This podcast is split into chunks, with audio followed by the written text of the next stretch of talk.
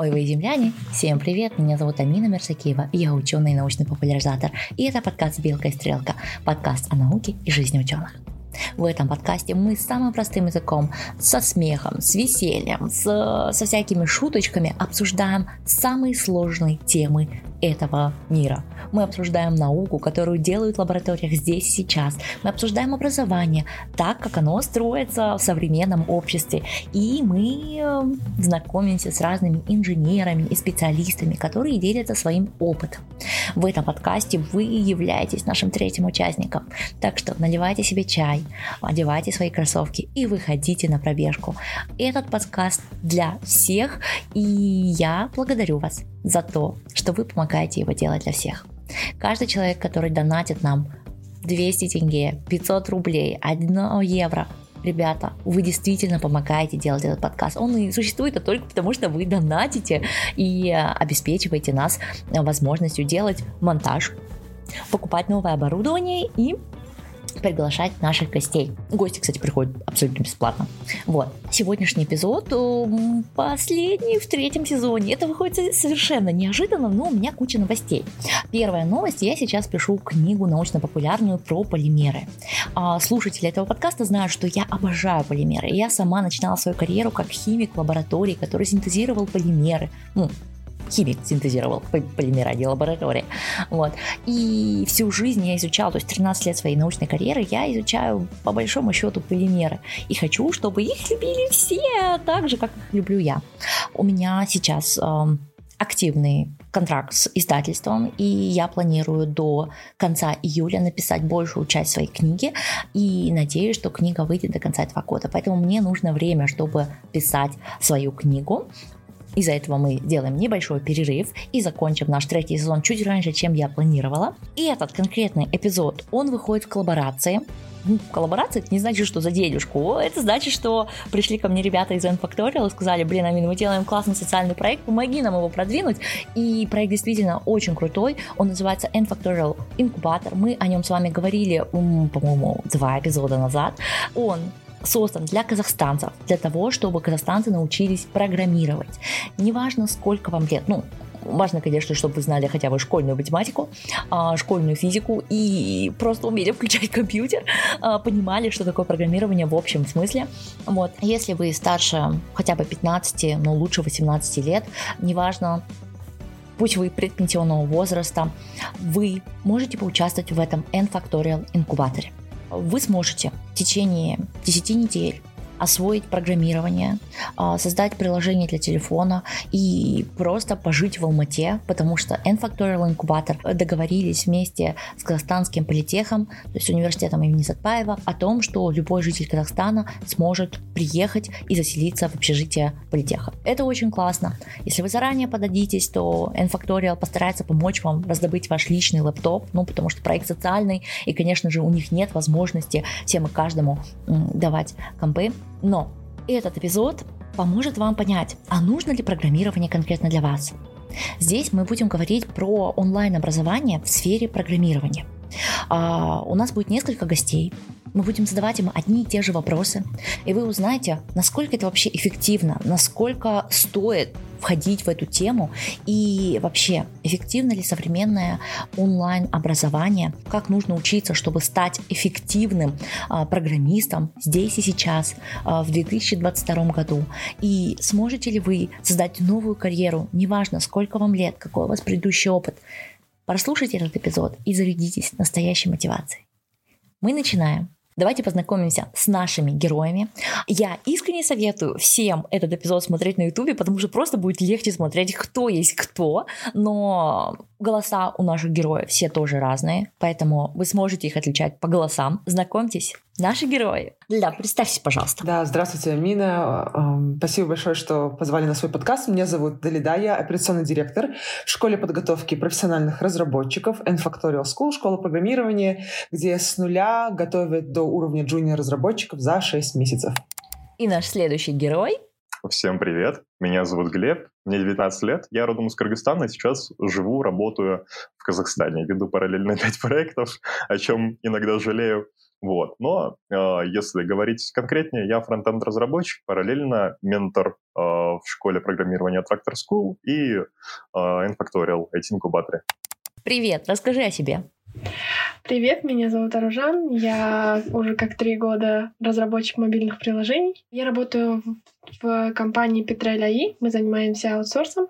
Рада присутствовать у вас на подкасте. Представьтесь, пожалуйста. Здравствуйте, меня зовут Василий, мне 41 год. Я работаю на пивоваренном заводе ЕФЕС в качестве инженера разливочного цеха. Параллельно решил изучить компьютерные науки, прошел три курса в школе Infactorial и сейчас э, еще параллельно работаю ментором на курсе Infactorial Start. Первый вопрос. Сколько требуется знаний, чтобы зайти в IT? Сразу вам подскажу, все зависит от того, каким IT-специалистом вы хотите быть. А, к сожалению, да, сразу скажу, что а, сейчас в обществе не так много а, людей, вообще ребят, девушек, кто понимает, насколько разнообразен мир IT-специальностей, что можно прийти продукт менеджмент project менеджментом рекрутером, тестировщиком, разработчиком, кем еще, UX, UI дизайнером, да, то есть все зависит от того, какую специальность вы хотите выбрать. Если вас, конечно, интересует разработка, а, то вот в нашей школе мы верим, что вам достаточно уровня школьных знаний, старших классов, 6 месяцев для того, чтобы обучиться программированию с нуля, для того, чтобы начать карьеру IT-разработчика. Зависит от того, на какую степень мы заходим. Для того, чтобы влиться в профессию и начать работать, например, с того же пресловутого фриланса, достаточно двух-трех месяцев. Если мы говорим про веб-разработку, то достаточно изучить верстку, и вы можете уже работать, называть себя айтишником. Если вы хотите заходить в какие-нибудь крупные компании, то вам потребуется немного больше опыта, немного больше фундаментальных знаний. То есть я думаю, что порядка года, года просто выше крыши хватит на то, чтобы и обучиться, и для того, чтобы найти уже первую работу, первую профессию. На самом деле требуется знание всего лишь, наверное, некоторого курса, прохожденного на, не знаю, на на просторах интернета. Почему я именно так говорю? Потому что до того, как я нашла свою первую стажировку, у меня было прям очень мало знаний именно, наверное, такого глубокого понимания, что есть IT, что есть фронтенд и бэкенд и другие технические детали. Поэтому мне кажется, тут главное быть смелым и идти напролом. Вот.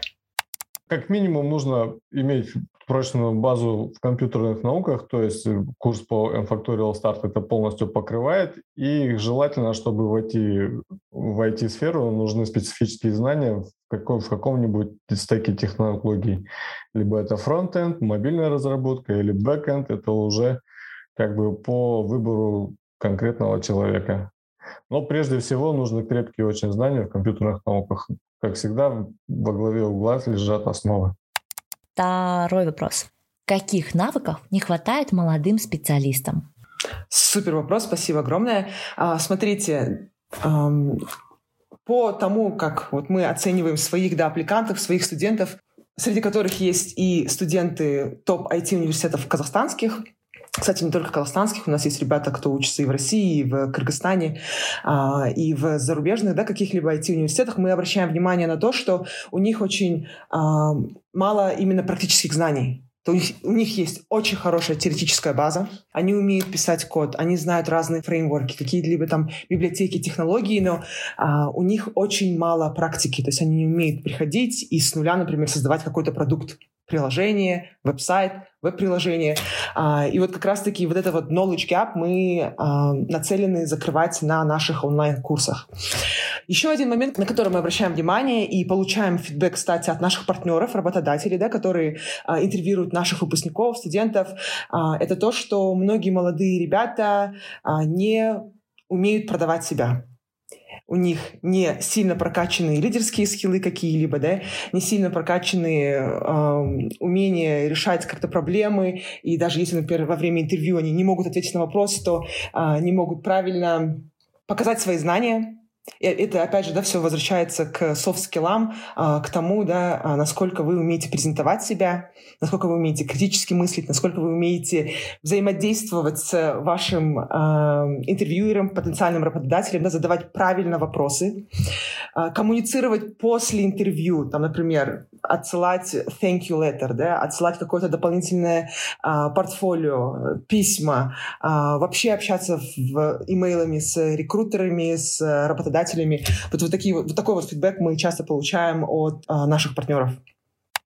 По моему опыту проведения собеседований, мне лично стало очевидно, что многим выпускникам университетов и курсов не хватает фундаментальных знаний, будь то компьютер-сайенс или просто знаний, как работает та или иная технология или то или тот или иной язык.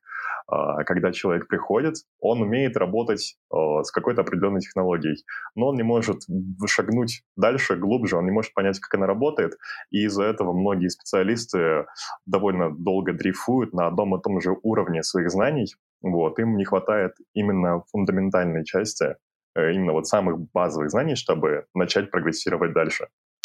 Вот. Что касается университета, лично сам я не учился в универе, поэтому не могу сказать, что конкретно преподают там. Но, как правило, у ребят из университета немного более погруженные знания вообще в целом в программировании. Не в конкретный язык, не в конкретную технологию, а в общем как работают компьютеры, как работают языки программирования. И многие вещи им очевидны и не очевидны выпускникам каких-нибудь интернет-курсов, которых приходится переучивать или отправлять дополнительно э, изучать какую-то самую базу. Как таковое в университете, мне кажется, можно э, найти комьюнити, потом можно найти некоторые базовые понимания того, что есть IT, но я считаю, этот э, степ можно вообще скипнуть в какой-то момент, э, если ты там имеешь э, каких-то уже друзей айтишников, которые тебя э, проведут. Но э, университет это все же хорошо, именно когда вы создаете какой-то комьюнити, либо ты, ну, он тебя направляет. Но все остальное, я думаю, можно будет черпать именно на работе, уже на практике, когда ты разрабатываешь уже какое-то приложение, ты уже в это время гуглишь, ищешь какие-то ответы на вопросы.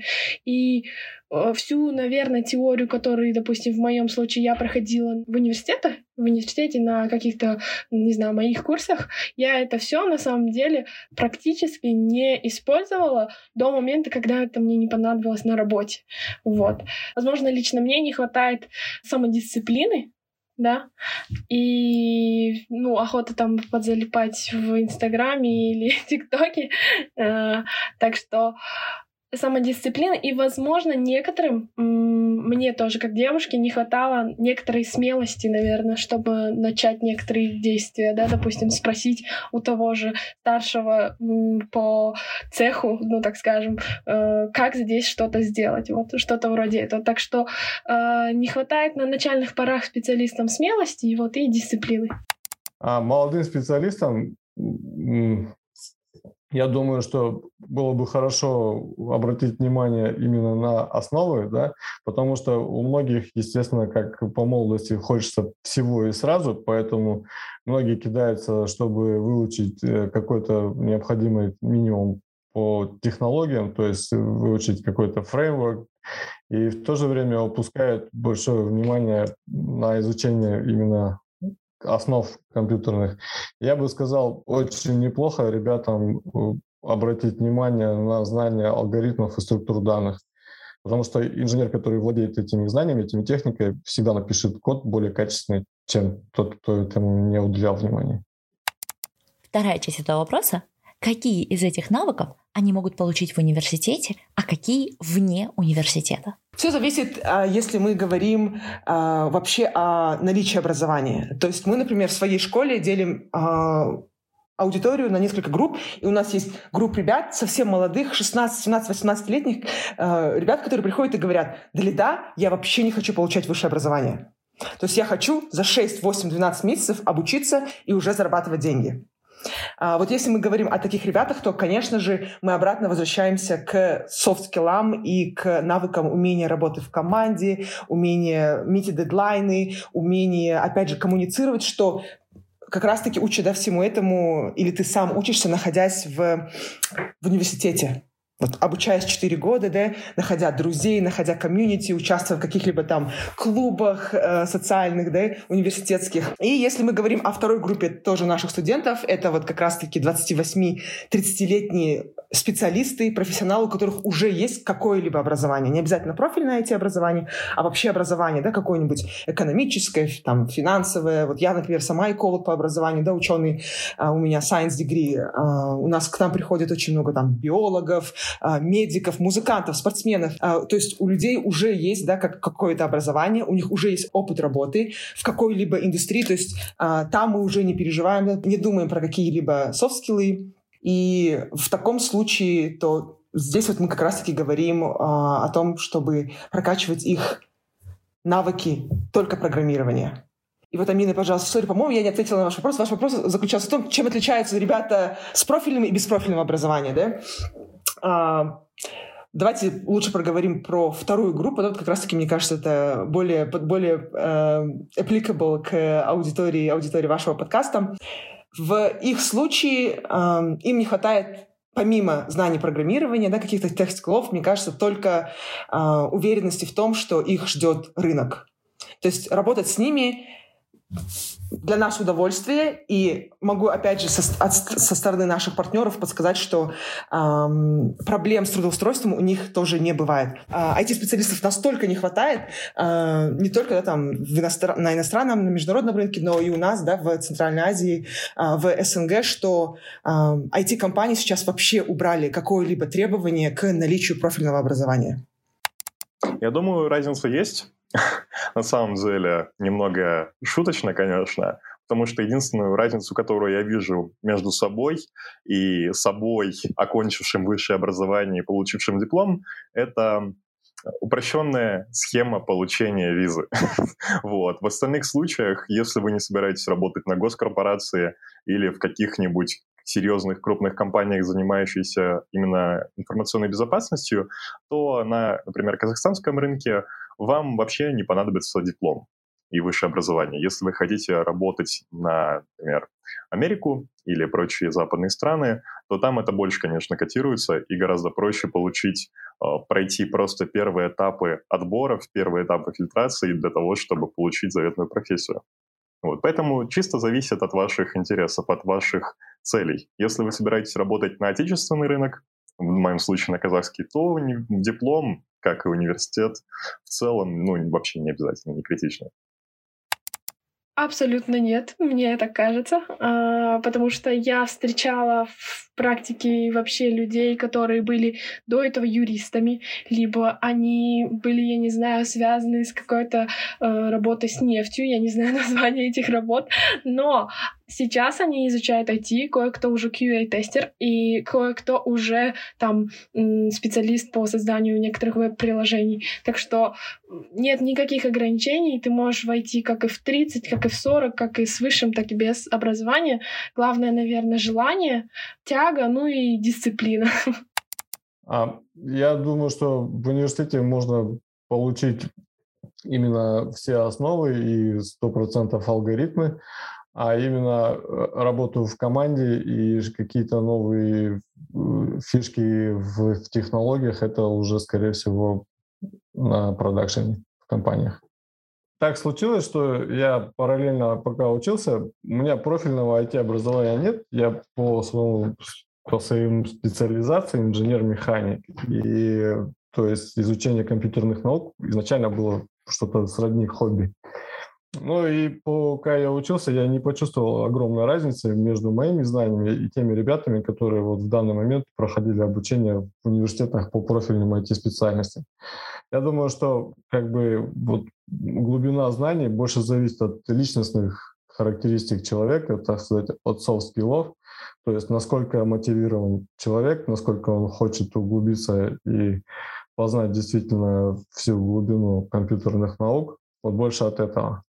Поэтому я думаю, что именно профильные знания и диплом э, инженера как IT-специалиста, э, инженера-разработчика – это не ключевой момент. Ну и самый животрепещущий вопрос. Можно ли зарабатывать в IT много без высшего образования? Да.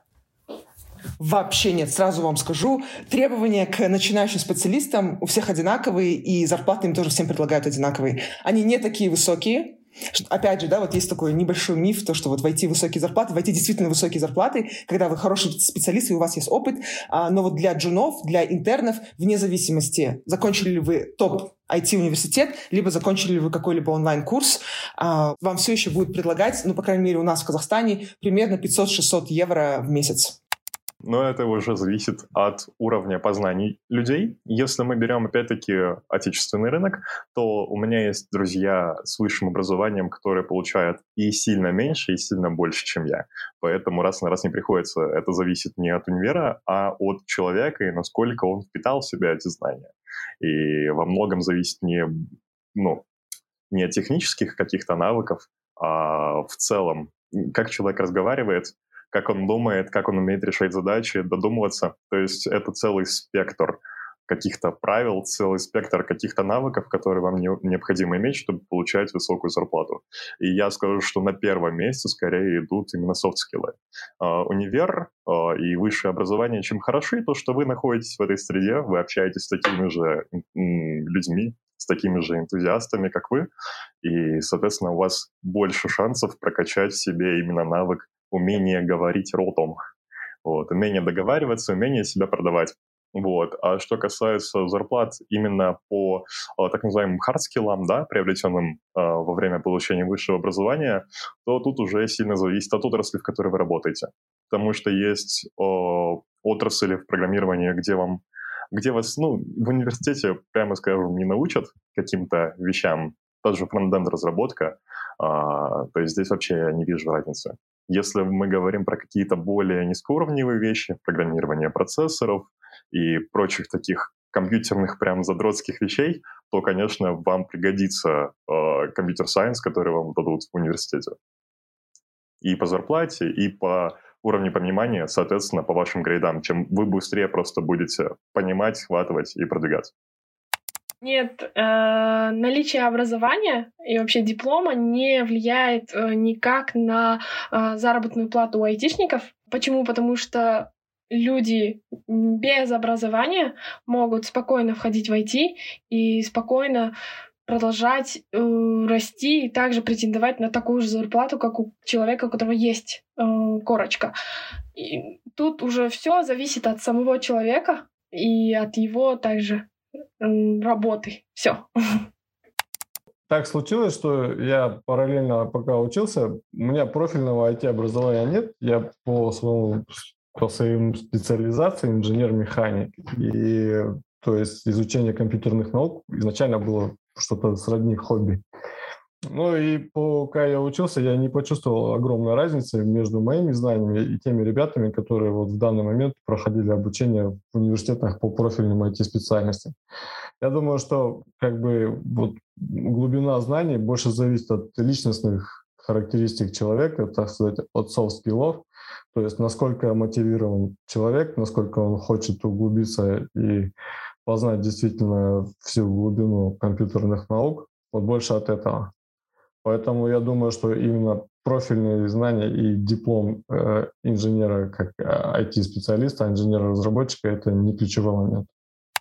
А, дело в том, что по долгу службы мне сейчас также приходится проводить собеседования на своем предприятии, на Эфесе. И очень редко у меня возникает вопрос, какое именно образование обладает соискатель.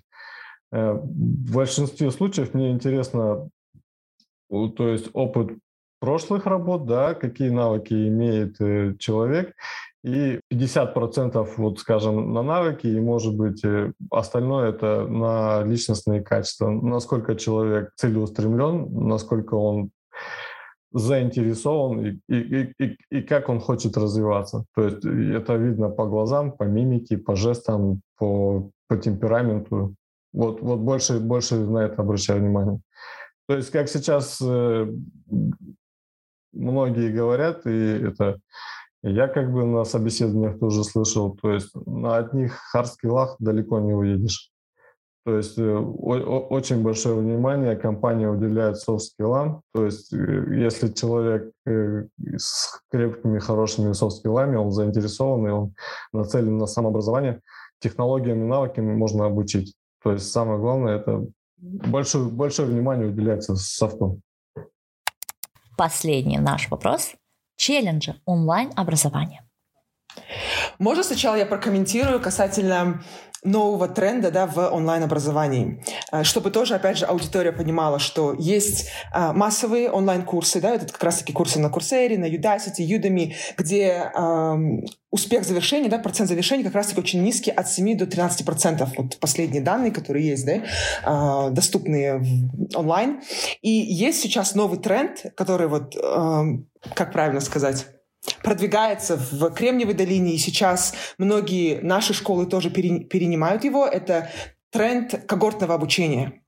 То есть это онлайн-школы, как, кстати, наша школа, да, а, когда вы начинаете обучение с группами вместе в одну дату, и у вас есть дедлайн, то есть у вас есть срок окончания вашего курса. В нашем случае, например, это 8, 10, 12 недель, где у вас есть группа, вы знаете всех своих одногруппников, вы с ними встречаетесь, вы с ними общаетесь, у вас с ними одинаковые дедлайны, а, тем самым, да, вы постоянно мотивированы, дисциплинированы, и успех завершения такого курса онлайн намного выше, чем у а, массовых онлайн-курсов.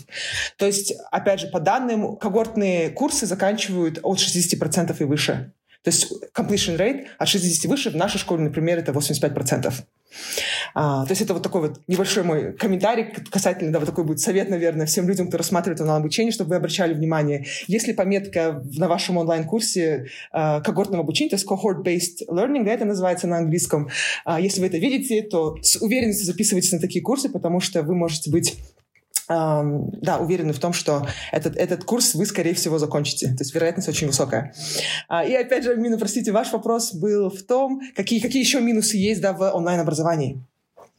Челленджи. Челленджи есть а, в онлайн-образовании. Это, это, конечно же, мне, опять, по моему, по моему мнению, это дисциплина. То все-таки, да, когда вы ходите в университет, когда у вас есть преподаватель, когда вы физически должны появляться в э, лекчер-холлах, да, эм, когда у вас есть однокурсники, с которыми вы вместе делаете, опять же, домашние работы, проекты, пишете э, свою диссертацию, эм, это, это вас дисциплинирует. А в онлайн-образовании, к сожалению, да, почему такие высокие э, рейты дропаута, это как раз-таки из-за того, что вы покупаете курс, и вы всегда знаете, посмотрю, посмотрю, может, не закончу, я заболел, у меня работа, какие-то еще моменты. А, то есть с дисциплиной, конечно, у многих студентов проблемы, и мне кажется, это один из челленджей, с которым нужно, нужно работать, и это как раз-таки идет а, сразу завязка с мотивацией. А, когда вы записываетесь на месячный, двухмесячный курс, а, коммитмент не такой высокий, цена не такая высокая, как в университете, да, а, не такой долгосрочный коммитмент на 4, на 3-4 года, а, поэтому, опять же, да, вы можете очень быстро и легко потерять свою мотивацию. Ну и еще один из челленджей, это, конечно же, подобрать свой курс, Академическое образование — это проверенные учебные планы, это академики, профессоры, которые ведут да, вам ваши, ваши уроки, ваши лекции, ваши семинары.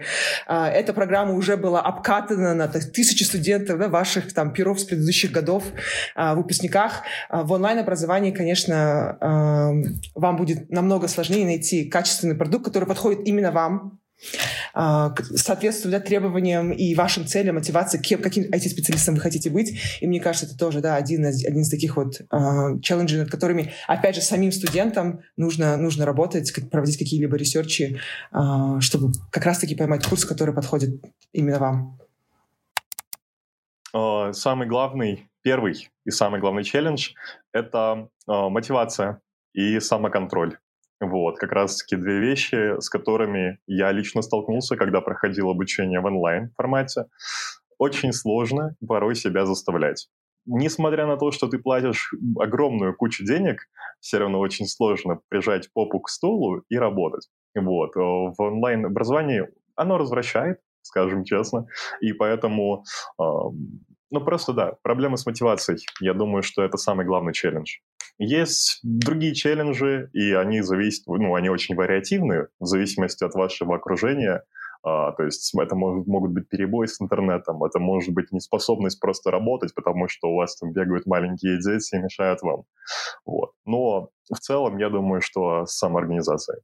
Совет, который помог лично мне, или помог бы мне, если бы я дал его себе в прошлом, во-первых, выходить из зоны комфорта, а во-вторых, искать новую зону комфорта, в которой будет удобнее концентрироваться. Для меня, например, это стали кофейни.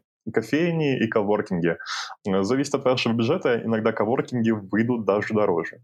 Прям моя золотая середина — это кофейня. Ты сидишь, у тебя нет соблазна открыть какие-нибудь сериальчики или видосы, просто потому что вокруг ходят люди, заглядывают к тебе в экран, и тебе хочется показать, ну, я вот такой вот программист, я работаю, и, соответственно, это уже какая-то базовая, но мотивация открывать чаще код, читать раздатки, лекции, писать что-то, создавать своими руками.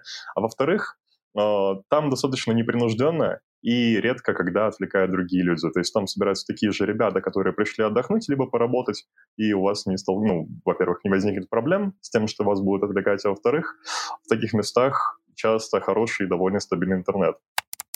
Какие есть челленджи у онлайн-образования? Это то, что тебя не подпирает какой-то учитель с дедлайном, Uh, то есть uh, ты не сидишь и ты такой не видишь, что у тебя экзамен завтра, и тебе нужно некоторые там некоторые пробелы свои отточить, да, некоторые вещи, которые ты не знаешь, нужно еще раз прочитать. Наверное, это именно нет наличия некоторого дедлайна, и у тебя есть только свой дедлайн, который сам себе поставил. Онлайн-образование — это такая очень классная штука. То есть э, вы вроде бы сами предоставлены себе, да, с полной свободой своего времени, как хотите, так и занимайтесь. И в то же время вы должны организовать себя, чтобы не упустить э, как бы драгоценного времени. То есть никто не подгоняет, но в то же время есть ощущение, что тебе еще надо что-то сделать. И, и, и постоянно следишь за своим таймингом. То есть хочется, конечно, расслабиться, посмотреть Инстаграм, но постоянно ловишь себя на мысли, что ой, я уже слишком долго. Ой, на, на, надо бросать, надо, на, надо почитать, надо по, по, посмотреть еще этот урок. То есть челлендж это, это тайминг, это, это постоянно слишком за своим временем. Какой совет вы бы дали людям уже со сложившейся карьерой для того, чтобы сделать твист в сторону онлайн-образования, в сторону IT-специальностей? Где взять эту храбрость и что нужно? Во-первых, э, задайте себе вопрос, вы действительно ли этого хотите? Если это ваша мечта, то ничего не нужно бояться, нужно найти время и просто начать это делать. То есть первый шаг, он всегда самый тяжелый. Вот когда вы переступите, когда вы пройдете первые два-три урока и поймете, что это ваше, назад дороги уже не будет. Вы, вы туда окунетесь, и, и все, это ваша дорога. Если вы смотрели в YouTube-версии этот подкаст, и иногда я была в другой одежде, это потому что этот эпизод писался просто несколько дней. А, с каждым гостем мы записывались отдельно, так что заходите в YouTube, смотрите, как это было, Оставляйте там, пожалуйста, комментарии а, у подкастов. Единственный вариант продвижения это только вы, которые рассказывают о том, что, что их зацепило в этом новом эпизоде. И, пожалуйста, приходите в наш Телеграм для того, чтобы поделиться своими идеями. А, я действительно читаю все ваши отзывы на всех платформах. У меня настроены email рассылки, чтобы каждый раз, когда приходит какой-то отзыв, я могла его прочитать. А, меня очень-очень сильно заряжают ваши благодарности и вдохновляют ваши идеи. На основе некоторых а, ваших идей уже были эпизоды, и сейчас помимо того, что я пишу книгу, о которой слишком много говорю, но которую не так часто пишу, как, мне кажется, я не говорю. Я готовлю уже четвертый сезон. Четвертый сезон вернется к вам буквально-буквально скоро. Мне нужно сейчас несколько недель взять для того, чтобы э, написать основную часть книги, а потом я вернусь к подготовке эпизода. И еще на YouTube в ближайшее время будет больше контента. Контент будет и про спорт, и про медитации, и про финансы, и про лайфстайл, и про науку, естественно, потому что наука — это самое интересное, что есть в моей жизни. Пусть для некоторых это звучит очень пассерик, Неважно. Наука это прикольно, наука это классно. Наука позволяет нам жить так, как мы живем. И неважно, что мы не такие богатые, не такие успешные, не такие удачливые. Благодаря науке у нас есть столько всего крутого. И я не могу не любить науку. Я надеюсь, что вы тоже любите науку всем своим сердцем. Пожалуйста, мойте ручки. занимайтесь каким-то умеренным физическим спортом, заботьтесь о себе. Потому что я планирую жить до 100 лет, и мне нужна ваша поддержка. Мне нужно, чтобы вы меня слушали, о том, чтобы, чтобы вы рассказывали э, о всех классных вещах в науке, вместе со мной их обсуждали, о том, чтобы мы вместе с вами бомбили, переживали и развивались. Пожалуйста, следите за собой и возвращайтесь в новый эпизод.